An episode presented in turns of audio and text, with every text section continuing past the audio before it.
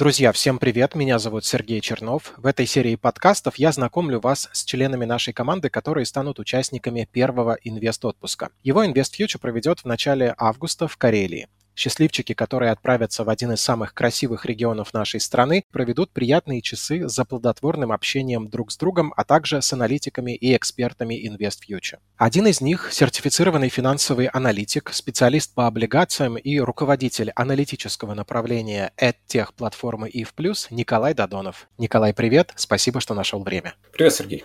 Сегодня в основном хотелось бы поговорить, конечно, про облигации, но было бы глупо не воспользоваться такой возможностью, когда у меня вот целый час пообщаться со специалистом в этой сфере. И для того, чтобы подготовиться к этому разговору, я вчера пересмотрел весь курс по облигациям на платформе IF+. По-новому многие вещи звучат после того, что произошло с политикой и экономикой за последние месяцы. А первый вопрос о том, по-прежнему ли мы можем считать облигации защитным активом.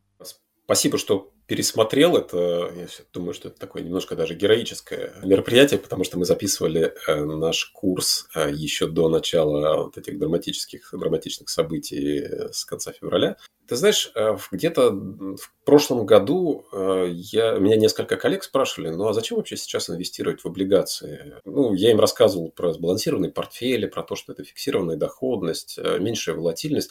Они на меня смотрели так немножко, ну, как бы внимательно, так бы с уважением, предложением, но как бы не очень доверяю, потому что они говорили, ну, слушайте, вот у нас рынок акций растет на 15% в год, 20% спокойно, а тут ваши облигации плюс 5-10, да, ну, зачем это? Вот, а когда произошли вот все вот эти события, и когда рынок э, акций стал падать, складываться там по отдельным позициям в три раза, а при этом облигационный рынок ну, где-то там упал на 10, на 20 процентов, но достаточно быстро восстанавливался, а, стало наглядно понятно, зачем нужны облигации и в чем состоит их защитная функция. Вот во времена высокой нестабильности, во времена колебания процентных ставок, а, во времена рецессии или потенциальной, или уже фактически такой надвигающейся рецессии, облигации становятся, их актуальность сейчас становится наглядно, даже никому уже рассказывать не нужно. Я считаю, что сейчас а, облигации становятся очень э, нужными, востребованными,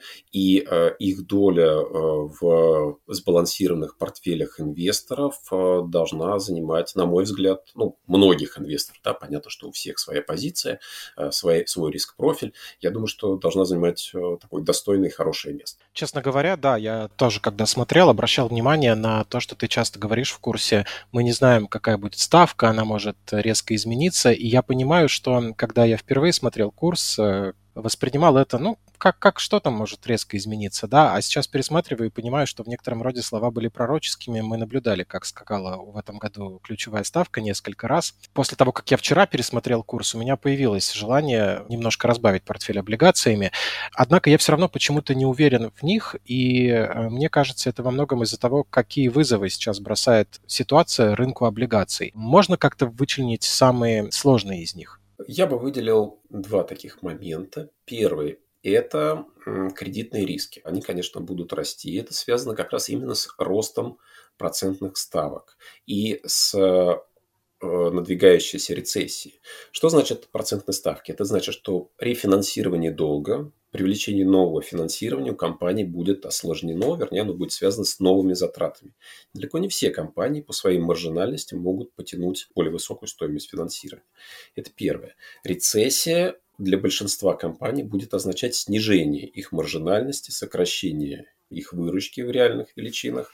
И э, это тоже тоже будет ухудшать их кредитоспособность. Таким образом, для компаний такого скажем, невысокого кредитного рейтинга, нынешняя ситуация вот для их долга, для их облигаций, это может быть стать проблемой. А вторая часть, это, она связана с, с ростом процентных ставок по долгосрочным бумагам, которые уже обращаются на рынке как ты, наверное, знаешь из того курса или вообще, при росте процентных ставок нужно сокращать дюрацию. Поэтому сегодня бумаги, те, которые длинные, они, конечно, будут терять э, в текущей рыночной стоимости. Поэтому, э, на мой взгляд, то есть рост кредитных рисков – это раз. И второе – это сокращение текущей стоимости э, долгосрочных, долгосрочных бумаг с фиксированной доходностью. Касательно роста процентных ставок, еще одна такая мысль меня посетила. Бизнесам сложно получать э, кредитные средства у банков, потому что процентные ставки просто конские, и э, это стимулирует выпуск облигаций. С другой стороны, на рынке куча проблем и с цепочками поставок, и э, с падением продаж, с падением выручки. Все это может привести к тому, что и инвесторы начнут тщательнее отбирать облигации, глубже изучать компании и находить в них минусы, а потом не покупать облигации и к тому, что компании начнут предлагать как можно более лучшие условия по своим облигациям. В такой ситуации есть ли смысл сейчас смотреть на рейтинг, который присвоен эмитенту, потому что в такой ситуации может же оказаться, что выпуск облигаций для компании – это ход из позиции «пан» или «пропал». Э, Сергей, э, я с тобой согласен. Э, это именно вот э, то, как ты описал, именно то, что сейчас происходит на рынке. Э, многие компании, особенно компании с невысокими кредитными рейтингами, они пытаются рефинансировать свой долг, найти новые источники финансирования и идут для этого на облигационный рынок. На мой взгляд, и это не, не только, вернее, на мой взгляд, это такой классическое из учебника, что в эпоху рецессии, в эпоху такого ухудшения экономического, общего экономического положения нужно ориентироваться на а, облигации с хорошими кредитными рейтингами. Поэтому я бы э, сказал так, что вот э, сегодня э, не время экспериментов с э, разными высокодоходными облигациями. Ну, если, опять же, только вы не какой-то специализированный инвестор, который очень хорошо понимает суть бизнеса этих эмитентов, имеет возможность как-то их видеть, может быть, изнутри, ну, не изнутри, как-то общаться с ними, непосредственно с эмитентами, э, хорошо понимать их риски и аллоцировать какую-то часть своего капитала на такие вот, на такого рода класс активов. В целом, я думаю, что для более широкой инвесторской массы нужно ориентироваться на меньшую доходность. Это более безопасная ситуация, а безопасность в нынешних условиях, мне кажется, она, она находится на более таком, в большем приоритете, чем возможность заработать там лишние несколько процентных пунктов э, доходности. Что нужно знать, чтобы сейчас сделать выбор между частными эмитентами и, например, бандами Российской Федерации? Банды Российской Федерации, э, если мы говорим о рублевом рынке, то я, например, на горизонте пару лет э, я не вижу каких-то серьезных э, рисков для как минимум рублевых облигаций Российской Федерации для УФЗ. То есть бюджет э, остается, в бюджете есть деньги, э, бюджет пока демонстрирует э, приверженность погашению своего долга, поэтому я не думаю, что и процентные ставки, возможно, все-таки ближайший там год инфляция останутся на более-менее умеренном уровне. Поэтому я думаю, что те инвесторы, которые хотят, например, ну совсем вот так защититься, в короткой э, и в короткой перспективе получать там, ну, какую-то доходность, то ОФЗ это неплохой, неплохой выбор, наверное, короткий ОФЗ. Что будет дальше с ОФЗ, с длинными, особенно с погашением более там, трех лет, 5-7, э, я прогнозировать в нынешней такой, как это называется, геополитической ситуации не берусь, потому что экономика, ну, развивается в сторону централизации, в сторону в какой-то степени мобилизации своих ресурсов для выполнения определенных государственных задач. А хватит ли у государства денег своих или в какой-то момент придется включать печатный станок для того, чтобы как дофинансировать, мы не можем сейчас сказать. Но, но возможно, что инфляция будет все-таки в долгосрочном этапе, на мой взгляд, разгоняться. Поэтому э, длинные бумаги ОФЗшные я как-то стараюсь, э, по крайней мере, для себя обходить стороной. В чем преимущество корпоративных э, бумаг? Э, хорошие э, облигации э, эмитентов с хорошим кредитным рейтингом позволяют получить э, неплохую, там где-то может быть, один, два, ну, иногда три даже процентных пункта премию над ОФЗ. А минусом является не очень, э, часто не очень высокая ликвидность э, во вторичном, на вторичном рынке. Но опять же, если вы держите небольшие пакеты, ну, не знаю, там несколько сотен бумаг, например, э, и вы не нацелены на спекуляцию, то, может быть, это не является проблемой. То есть, если вы нацелены держать их до погашения. Что касается валютных бумаг э, Российской Федерации, ну, видимо, в рублях выплачивать будут, но по какому курсу, в общем, как это, понравится ли вам, это трудно сказать. В общем, мне кажется, что если вы ориентированы все-таки на какое-то инвестирование в рублях, то тогда уж ОФЗ. Экспериментировать с, с валютными бумагами Российской Федерации, ну, это такой, это более сложный кейс. То, что касается иностранных бумаг, э, есть иностранные бумаги с, с такими низкими кредитными рейтингами, и мы сейчас видим по ним э, дефолты. Например, Шри-Ланку сейчас активны, так развивается ситуация. Ливан недавно тоже объявил дефолт. Проблемы вот этих вот немножко более доходных, но низко, низкорейтинговых бумаг состоят в том, что они сильно подвержены политическим рискам меняется правительство, приходит новое правительство, скажем, левой там, направленности, какой-нибудь социалистической, которое говорит, что все эти долги это, это плохо, это нехорошо, и поэтому э, давайте мы по ним не будем платить. Ну, пример, пример такой наглядный, например, Аргентина, которая ну, регулярно, в общем, так объявляет дефолты, но тем не менее как-то жить ей это не мешает, но вызывает настороженность у многих инвесторов еще раз возвращаясь, какие плюсы и минусы? Государственные бумаги – это, конечно, больше надежность, особенно бумаги в национальной валюте. Это часто большая ликвидность в отношении ОФЗ, там очень хорошие стаканы бывают, там маленькие спреды. Плюс корпоративных в том, что на них можно все-таки немного заработать. Я сейчас говорю о корпоративных с хорошими кредитными рейтингами.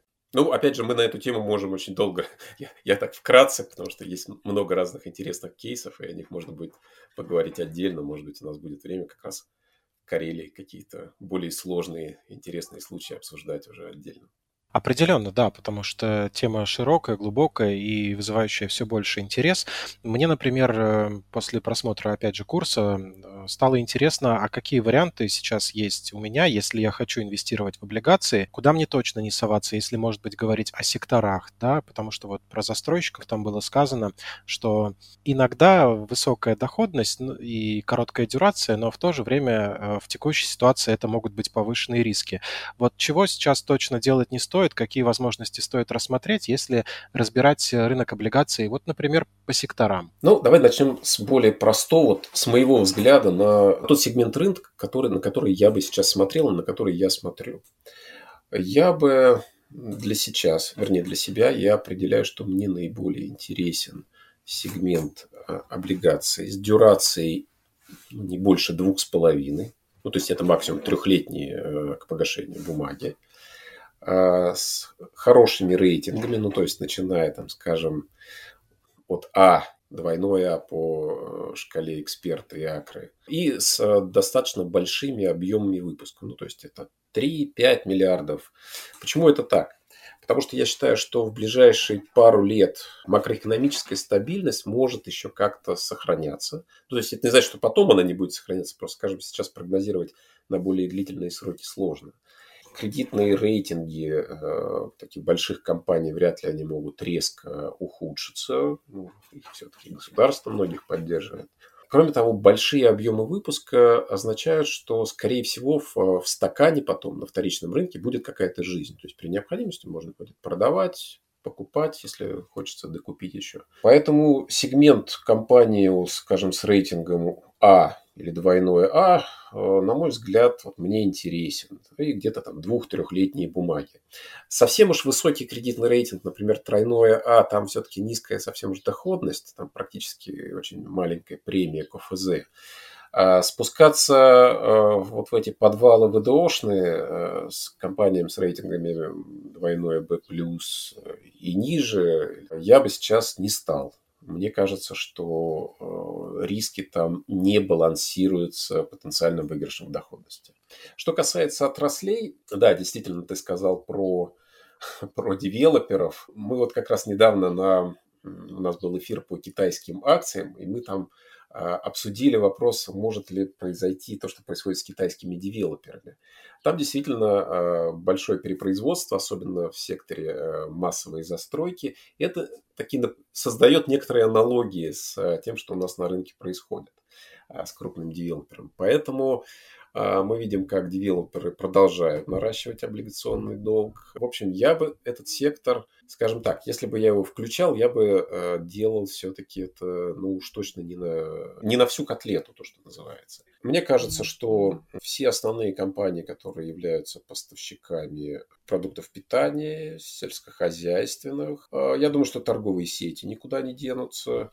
Я думаю, что все компании, связанные с производством нефти, но вот эти сектора будут себя э, чувствовать более-менее уверенно. Опять же, то есть это значит, что их кредитный рейтинг вряд ли резко изменится. И бывают и случайности, не то что случайности, а такие неожиданности для широких инвесторов. Например, кейс Боржоми.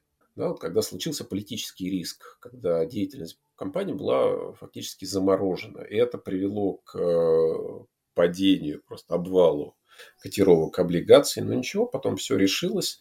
А, котировки восстановились, э, и компания, насколько я знаю, она там продолжила деятельность. Уверен, читатели телеграм-канала If Bonds в курсе этой истории, но для тех, кто будет слушать нас на других платформах, напомню, что в конце апреля действительно облигации боржоми подешевели на 40%.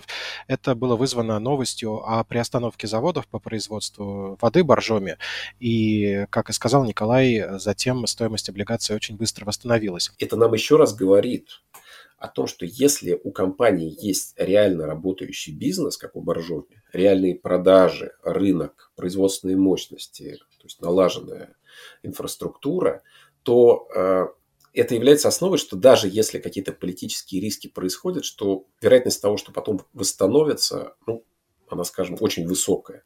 А если эта компания, скажем, там широко рекламирует свои ценные бумаги, ну, реально она там непонятно, чем она занимается и как, она непрозрачна, тогда, наверное, лучше вот такие компании обходить.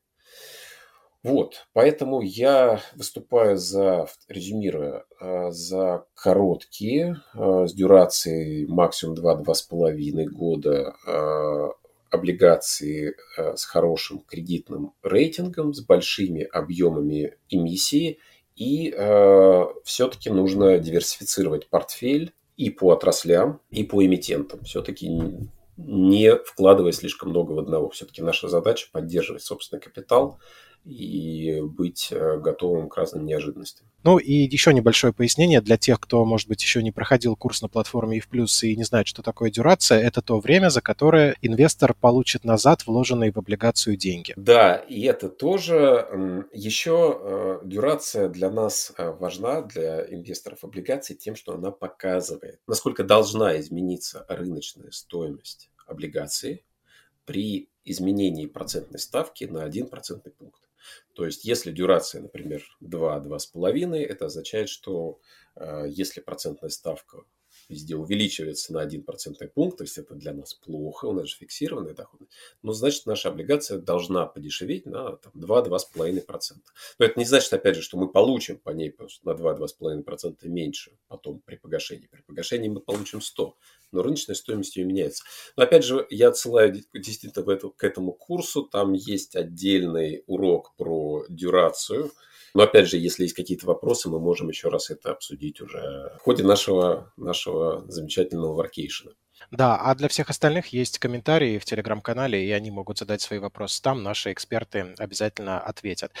По поводу застройщиков и Китая, раз уж мы говорили, нельзя не вспомнить дефолт Evergrande, который скорее такая частная история, но может ли это быть первым звеном в цепочке следующих потрясений, которые, может быть, развернутся по всему миру? Мы помним кризис 2008 года, с оглядкой на него сейчас проживаем текущий момент. Проблемы Evergrande, а, которые довели эту компанию до текущего состояния, свойственны и другим бизнесам по всему миру. Не зря мы сейчас вспоминали Россию. Может ли эта история эскалироваться на всю планету? Я бы говорил здесь, наверное, не о цепочке, а о это вот скорее представитель такой волн, как это, волны зомби.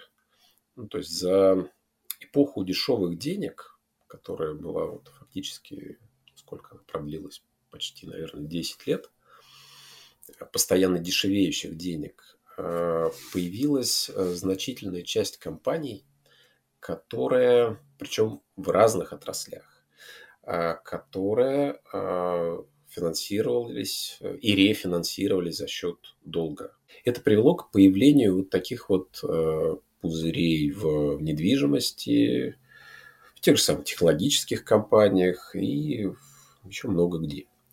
Поэтому э, это, кстати, то, о чем мы уже, вот Сергей сейчас э, недавно говорили в начале, о том, что повышение процентных ставок действительно может привести к ухудшению финансового состояния и дефолтам среди этих компаний.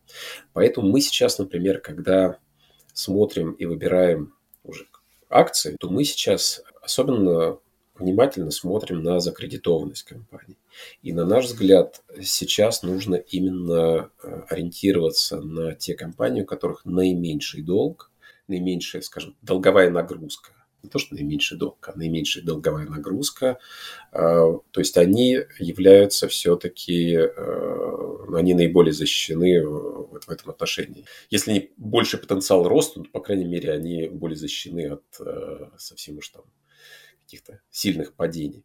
А если говорить о рисках, то вот мне встретилась такая нестандартная история для меня, может быть, э, я думаю, специалисты в курсе подобного, когда «Русал», российская вроде бы компания, выпускает облигации в юанях. Что нужно знать перед тем, как инвестировать в этот инструмент? Работает ли здесь такой же анализ? Какие дополнительные риски привносит то, что это другая абсолютно незнакомая валюта. Или я испытываю такой трепет, потому что инструмент незнакомый, а на самом деле все, все обычно. Я бы сейчас просто посмотрел, что как это у Русала будет получаться. Э, здесь, конечно, во-первых, нужно иметь юани для того, чтобы покупать, видимо, эти облигации. Нужно иметь доступ к их приобретению. Юань э, – валюта которая э, ведет себя, у нее свои, свой регулятор, э, свой рынок. Я бы сейчас в эту бумагу не ходил, и я бы просто за этим внимательно наблюдал, потому что какая у нее будет ликвидность, какая у нее будет э, доходность, сроки, опять же, где она будет обращаться, насколько будет, ну, опять же, возвращаясь к ликвидности, насколько полный стакан.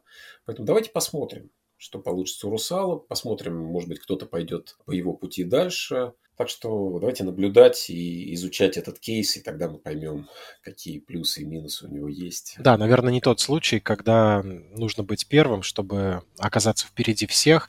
Иногда стоит посмотреть, как разворачиваются события, и уже принимать решения с холодной головой. Да, я согласен.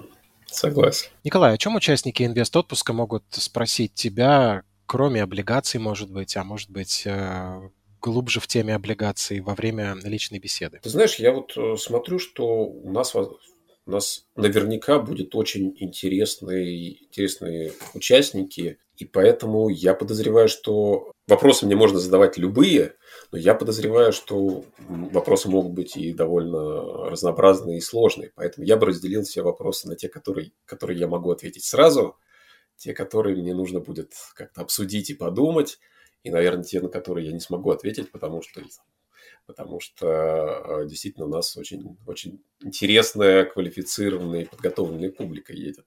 Спросить можно обо всем, и давайте обсуждать, давайте искать вместе э, какие-то решения, может быть, спорить, может быть, кому-то моя точка зрения покажется, э, или то, что я говорю, скажем, спорным, давайте, давайте поговорим. Поэтому я на самом деле вижу не то, чтобы этот, как бы, знаете, есть несколько экспертов, которые отвечают на все вопросы, а я бы видел больше вот такого дискуссионного общения и поиска каких-то интересных э, решений, которые могут именно там и родиться. Может быть, мы с вами, знаете, приедем все с одними какими-то моделями в голове, а уедем с чем-то с чем-то новым и и более интересным.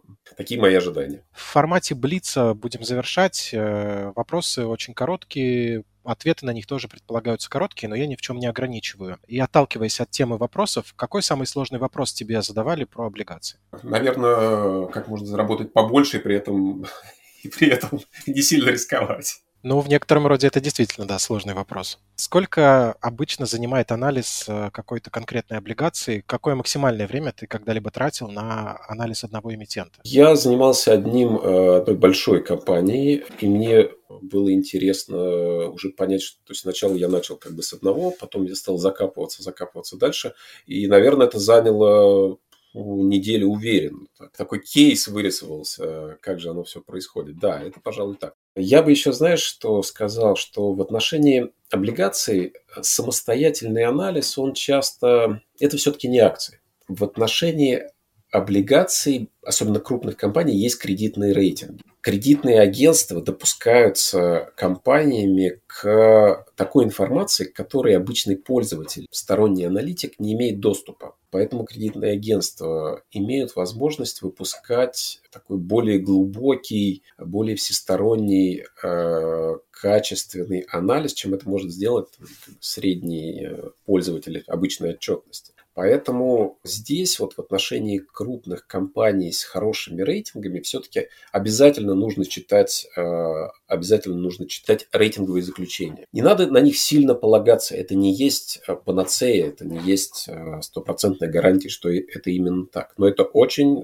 хорошая такая стартовая точка для принятия решения. В отношении, скажем, компаний с рейтингами ниже, там, конечно, растет роль именно уже собственного анализа, собственных заключений. Поэтому, если вы не профессионал, если вы не хотите ковыряться в отчетности, изучать перспективы компании, что сможет ли она заплатить через три года или не сможет, то, наверное, лучше больше полагаться на заключение э, рейтинговых агентств. В остальных случаях, да, да, можно, можно и нужно анализировать самостоятельно. Если можно выбрать только одно, то зарубежные рейтинговые агентства или российские? Дело в том, что сейчас для российских э, эмитентов э, зарубежных рейтингов практически нет. Они все поставили, они либо обнулили, либо поставили минимальный рейтинг. Поэтому здесь остается только ориентироваться на эксперты Акру. С учетом того, что многие сейчас компании стали закрывать данные о себе, Конечно, часто рейтинговое агентство – это фактически единственный источник информации становится о них. Поэтому в отношении российских компаний нам ничего другого не остается, только как смотреть на акроэксперт. В отношении иностранных, ну, соответственно, только на большую тройку. А насчет китайских компаний, вот это интересно. А, я слышал э, несколько мнений о том, что китайские рейтинговые агентства, ну, в общем, они такие, знаете, как с точки зрения надежности, иногда ставятся под сомнение их независимости или квалификации их заключений, но, в общем, здесь как бы такая отдельная статья, отдельная история. Понятно. Лучшая книга или фильм про облигации? Про фильм не знаю. Я был уверен, можно ответить Джеймс Бонд. А насчет э, книги, ну, среди людей фундаментальных Э, очень, э, очень распространен, э, конечно, очень авторитетен Фабоция. Книги его, ну, можно погуглить, их несколько книг, где он очень подробно разжевывает все о том, как, как работает облигационный рынок, его правила, его закономерности, как оценивать облигации. Ну вот я, пожалуй, порекомендовал бы вот этого автора. Озвучим слушателям Фрэнк Фабоци «Рынок облигаций. Анализ и стратегии» и другие книги. Да, да, вот я бы, пожалуй, рекомендовал вот этого. Ну, опять же, я снова вернусь о том, что если у вас нет времени читать Фабоцы, э, возьмите учебники по CFA, и там вы увидите, там все в сжатом виде, формулы и прочие вещи, и по разным уровням сложности раскиданы, я думаю, что это тоже будет в конце концов, можно отправиться с нами в Карелию и в приятной компании почерпнуть все необходимые знания. А вообще последняя прочитанная книга какая у тебя? Ты знаешь, я сейчас читаю «Антихрупкость Талеба». Актуально. Да, и я вижу, что многие мои... Эм, ну, мне не нравится в этой книге, мне кажется, что она все-таки чересчур Э, затянутая, чересчур водянистая.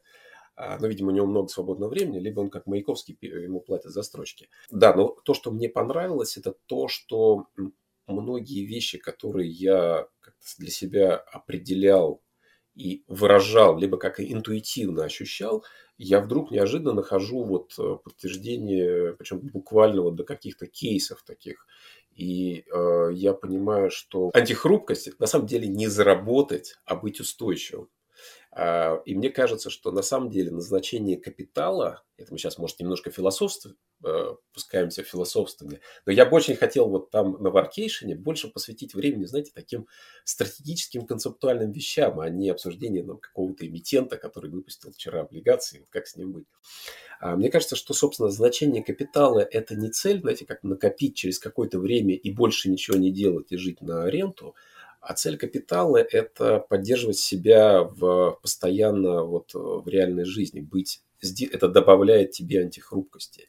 И то, как ты распределяешь свой капитал, это тоже важно именно вот с позиции поддержки решения твоих сегодняшних задач, завтрашних задач. Капитал это не цель, капитал это средство, а средство это вот э, для тех целей, которые мы себя, может быть, не финансовых э, ставим для выживания, для развития, для наших семей и вообще для получения радости и удовольствия от жизни. Абсолютно согласен, очень нравится эта мысль, в некотором роде похожа на какую-то мою тоже философию. И финальный вопрос Блица. Как, по твоему опыту, можно максимально снизить риски быть покусанным карельскими комарами?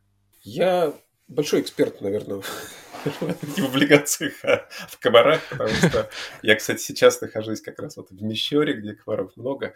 Я думаю, что нужно взять с собой э, какое-нибудь средство от комаров, которое не вызывает у вас при этом аллергию, а вызывает аллергию комаров. А, я думаю, что нужно взять с собой какую-нибудь одежду неплохую. Ну, и я думаю, что мы там можем разжечь какой-нибудь костерок, э, посидеть, попить чаю у этого костра. Дым, дым костров отпугивает комаров. Ну, кто чаю, кто чего остального захочет, кто кофе, может быть. Э, вот. И я думаю, что в хорошем общении мы их и не заметим. В конце концов, всегда есть надежда, что комары устанут от наших умных разговоров о фондовом рынке и улетят.